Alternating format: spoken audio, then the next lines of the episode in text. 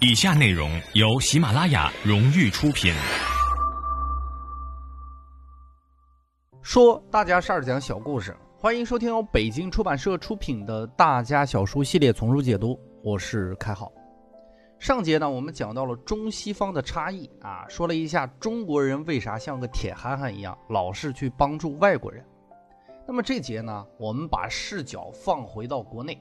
放回到你家里啊，从你们家里最简单的一件事儿开始说起。这件事儿就是做菜。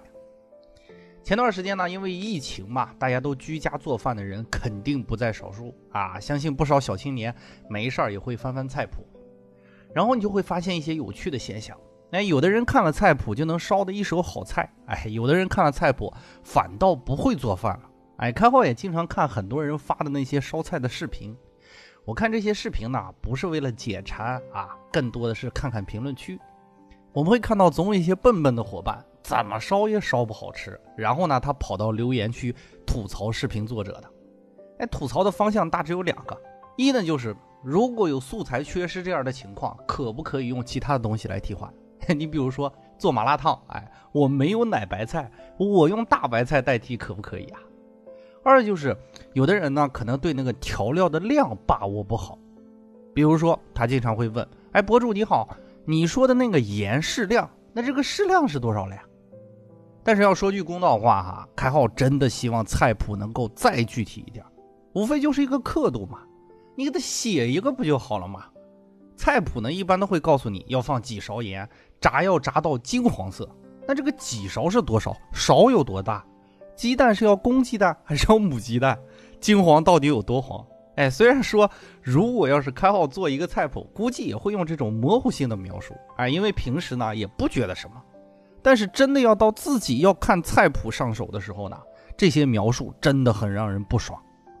而这样的例子呢，在我们生活中还有很多。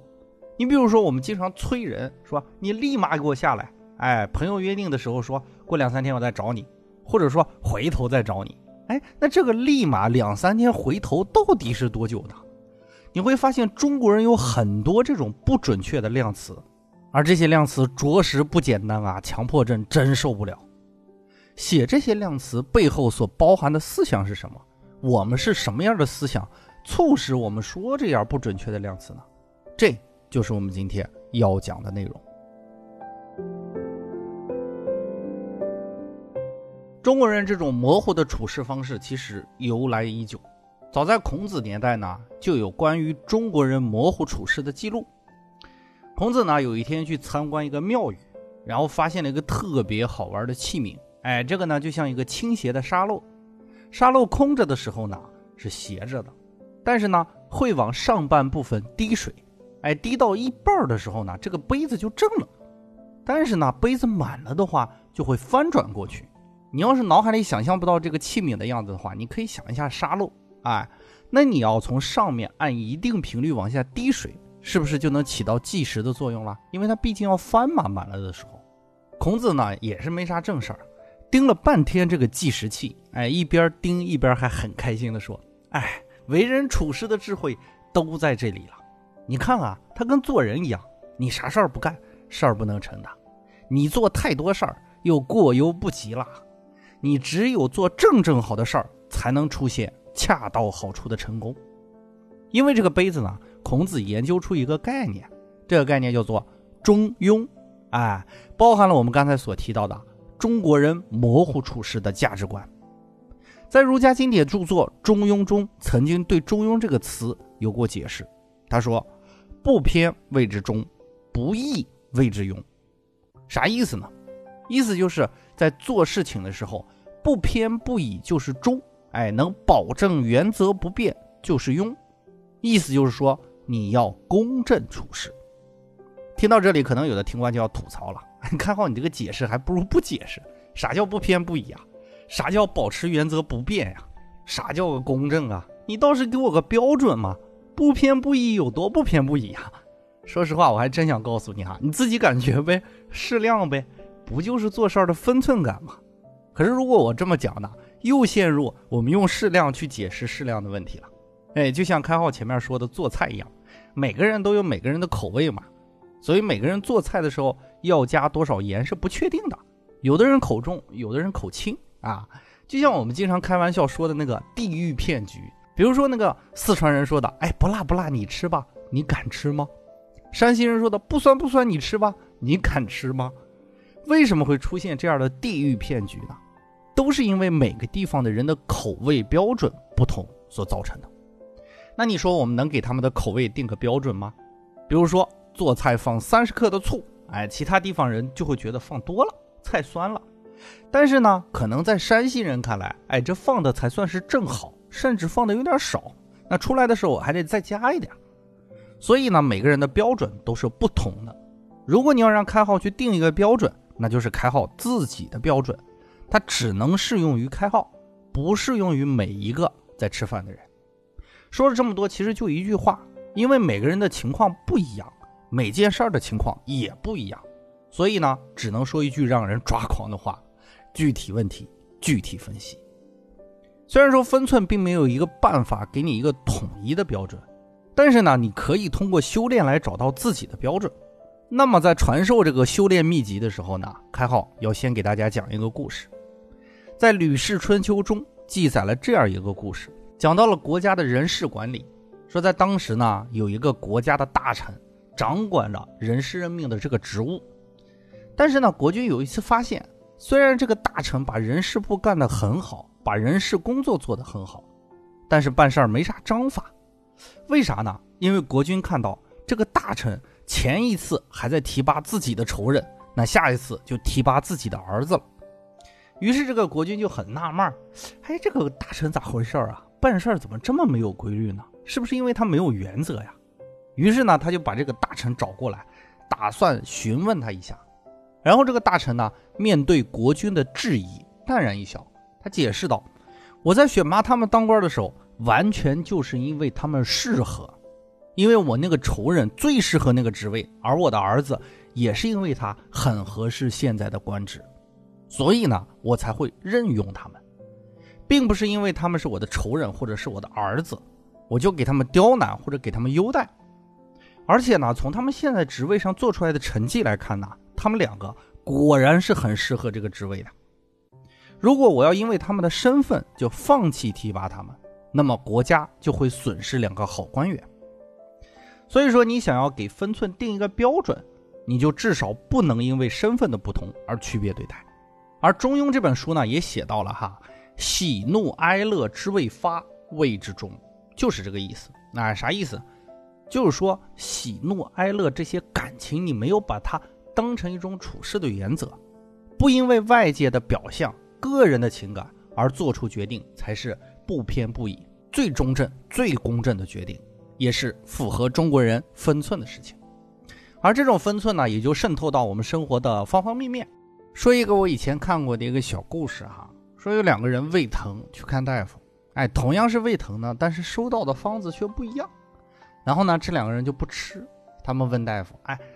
你是不是给开错了呀？为啥我俩都是胃疼，你给我俩开的药不一样呢？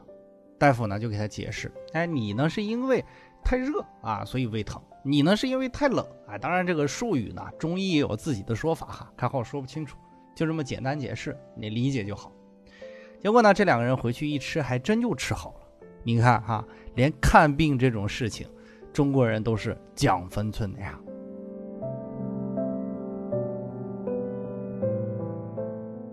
但是话又说回来了，难道只要抛弃情感，不去看表象，做事儿掌握分寸、公正，就能做到中庸了吗？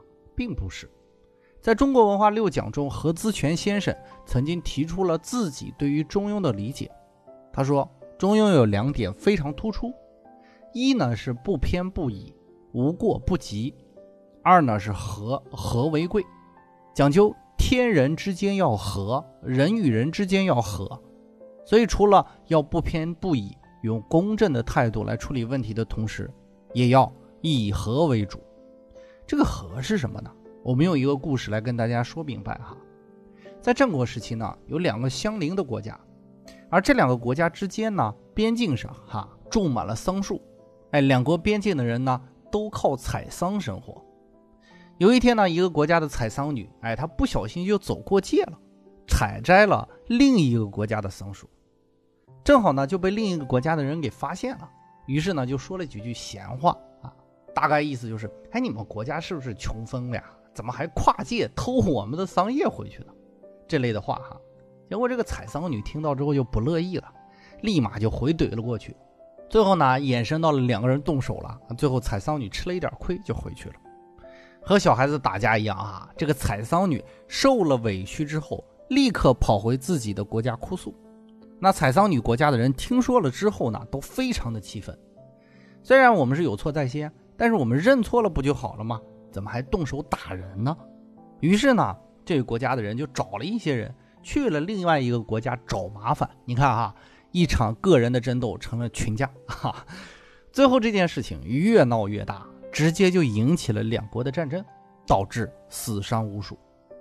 可以说这场战争完全就是因为一点小小的口角啊，双方没有冷静的去处理事情，结果造成了一场双方大战，引起了无数家庭的破碎，而这种战争完全可以避免的呀。为什么这么说呢？因为这类的事情呢，后来还不止发生过一次，但是有一次呢，事情的解决方式和结果却和以前截然相反。同样是两个国家，同样的事情发生在了这两个国家的百姓身上。这次呢，不是桑树了，而是西瓜。什么事儿呢？说这两个国家边境的人都在各自的地里种西瓜。两个国家的西瓜呢，一边的西瓜呢是又瘦又小，跟黄瓜似的。一边的西瓜呢是又大又圆，跟冬瓜似的，一看就很好吃哈。按道理来说，同样一片土地，相差又不大，为什么会产生这样巨大的差异呢？原来是因为一个国家的百姓很勤劳，他每天呢除草浇水，所以呢瓜秧长势特别好，直赛冬瓜。而另一个国家的百姓呢有些懒惰，他不怎么干农活，把这个西瓜种子呢撒在地里就不管了。于是呢，他们种出来的西瓜跟青瓜差不多，根本不能与旁边国家的西瓜相比。人就是这样哈，不比较还好，但是一有比较的话就不幸福了。于是呢，对比之后，懒惰的那群人觉得，哎，有点丢面子哈，这让外人一看会怎么想我们呀？肯定会觉得我们国家的人都很懒，哼，懒还还要面子哈。所以呢，他们就想了个损招。有一天呢，就趁着晚上月黑风高之时。偷偷的跑过去，把另一个国家长势很好的瓜秧给掐断了。那个国家的人第二天起来正好要除草浇地嘛，哎，发现瓜秧被掐断了。但是呢，也不知道是哪个混蛋干的，就很气，哎呀，好生气。最后呢，蹲点观察，发现原来是对面的国家的人晚上跨国，然后把这个瓜秧给掐断了。哎，掐一次还不过瘾，还老掐。于是呢，他们就把这个事情报告给了城里的县令。说，哎，县令大老爷，你看那群外国人，他们不但越过边境线，还掐断我们辛辛苦苦养的秧苗，哎，实在太过分了。他们这是在欺负我们这些老实人啊！你要为我们做主啊！实在不行，您就下令让我们过去，把他们的瓜秧也铲断好了。哎，县令也很头疼嘛，毕竟这是关乎于两个国家的百姓的事情，万一处理不好，引起两国战争就不好了呀。毕竟呢，以前就有采桑女的先例。哎，有人死伤不说，还打了一仗。万一对面这个国家也是这样，该咋办嘞？不能碰啊！一旦引起战争，我们这边百姓也不好受啊。可是呢，这边境的百姓的问题还是要解决的，怎么办呢？于是想了一下，发现了这个问题之后呢，这个县令就说：“那你们要是把人家瓜秧铲断了，有点显得我们太小气、太不仗义了。我们明明不愿意祸害我们的瓜秧。”为什么再反过去祸害别人家的瓜秧呢？那孔老先生以前说过呀，“己所不欲，勿施于人”，对不对呀？别人不对，我们再跟着学，那我们不也跟他们一样了吗？哎，我给你们支个招哈，你们听我的话去做。他们掐你们的瓜秧，是因为他们嫉妒你，所以从今天开始，你们每天晚上去给他们的瓜秧浇水、捉虫、除草，让他们的瓜秧长得更好。这样一来，他们的瓜秧和你们一样好，他们不就不掐你们的瓜秧了吗？这个国家人当时也是老实人哈，他也没回过味儿来，也没有去找另一个国家去理论，他就按照县令的话去办了。过了几天之后呢，另一个国家的人发现自己的瓜秧虽然没有去打理，但是长势一天比一天好啊。你仔细观察之后，才发现每天早晨地里的草都被人除过了，水也让人浇过了，是另一个国家的人不计前嫌，在黑夜里悄悄为他们做的。于是呢，这个国家人知道之后呢，既感到十分的愧疚，又十分的感动，还有十分的敬佩。于是呢，层层上报，就把这件事儿报告给了国王。国王听了之后呢，也觉得另一国家的人就是他们的巴铁呀。于是呢，特别准备了一份厚礼，送给了另外一个国家的国王。结果呢，最后在那个诸侯之间都相互算计的时代，唯有这两个国家成了友好的邦邻。你看，同样一件事儿啊，采桑事件，为了寻求公正，上门去要个说法，有错吗？没错啊。但是就因为没有错啊，双方因此争吵不休，最后兵戈相向。而西瓜事件呢，也发生了利益受损的情况。但是受害方的县令反而没有上前去和对方讨个公道，而是帮助损害自己利益的人得到利益。因为这个“和”字啊，它的本质除了和平，也就是 peace 啊，还有就是 plus 的意思，也就是说合作的姿态。这呢才是和为贵真正的含义。你我虽然有矛盾，但是我们为了更多利益而选择继续合作。哎，这种思想分寸感。才是中庸思想伟大的地方，所以你看，中国老一辈人一直说嘛，说吃亏是福，为啥呢？就是因为我们不追求绝对的公平公正，如果吃点亏能让这个世界更好，那我们也是愿意的。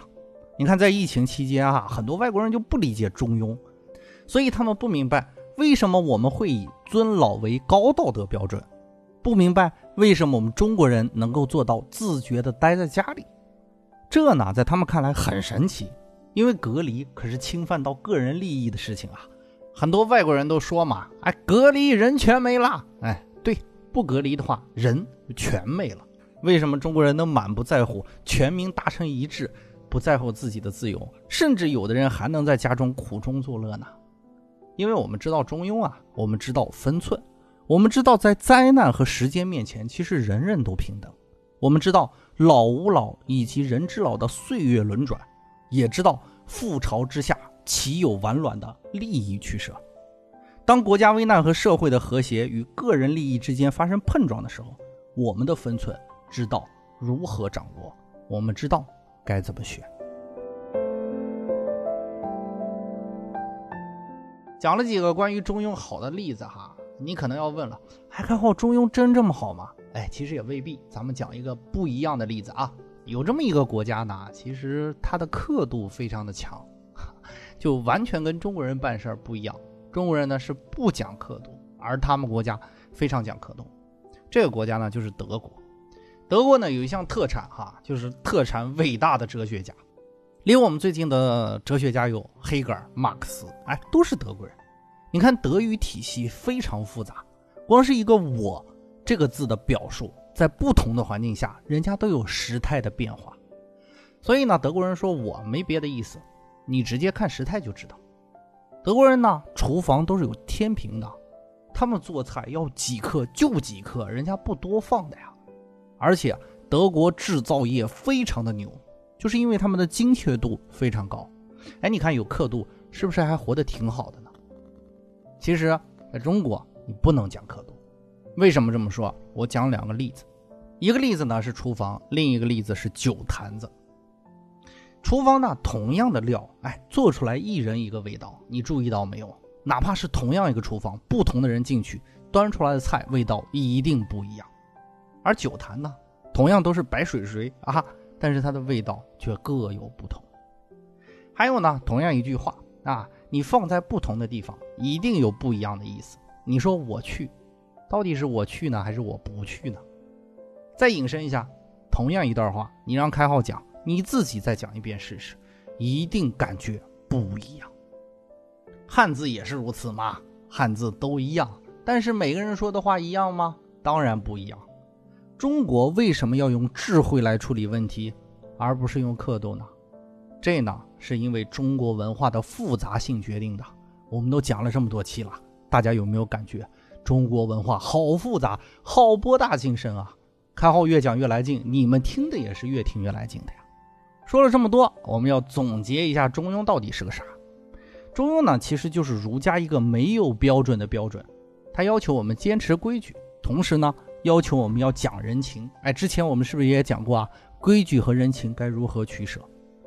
于是呢，在规矩和人情之间，我们其实发明了一系列没有标准的标准词汇。哈，两三天以后我找你，嘿，两三天是两天还是三天呢？亦或者四天五天？嘿，两三天这个词汇在中国人的口中变成了一个不确定的量。作用是什么呢？作用是应对任何变化。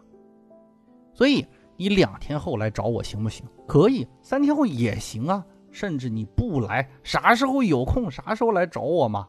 这样既不会伤害感情，也不会破坏规矩，同时对未来还带着一种应对的态度。中国人的乐观是骨子里的呀。中庸呢，就是考虑到种种方方面面之后，最终相互妥协的精神。当然，有不少人会说啊，中庸学的太多会使人变得圆滑。但其实说大了，怎么会呀？它只是在利益和感情之间的一种柔和处事的方式。你比如说，当你朋友找你借钱，你想要拒绝你朋友，那么中庸就是很好的办法，既能保持你们之间的感情，又能保证你的利益不受损。当然，也有人说嘛，说就是中庸这个东西，让我们的国家和他的人民变得越来越懦弱。啊，总是想着多一事不如少一事，永远是一副和气佬的样子。哎，如果你这么想，你又错了。或许呢，中庸在历史中曾经真的让中国人有过犹豫不决，在面对利益和感情时，我们犹豫不决；哎，面对其他国家的排挤的时候，我们也曾经考虑过，到底是要和气生财，还是兵戎相向的。但所幸呢，我们这么多年没有选错，要不没有新中国的。我们终究还是用我们崛起的成绩来告诉了整个世界：中庸从来不是教你狡猾，中庸亦不是平庸的代名词，而是我们永远把人类共同利益奉为最高标准。所以呢，灾难来临之时，哎，中国人从来都能选对，因为他们心里除了自己，更藏着一个伟大的民族，甚至还藏着整个人类。这样的心胸呢，远远不是一个狡猾。能够形容的恰当的呀。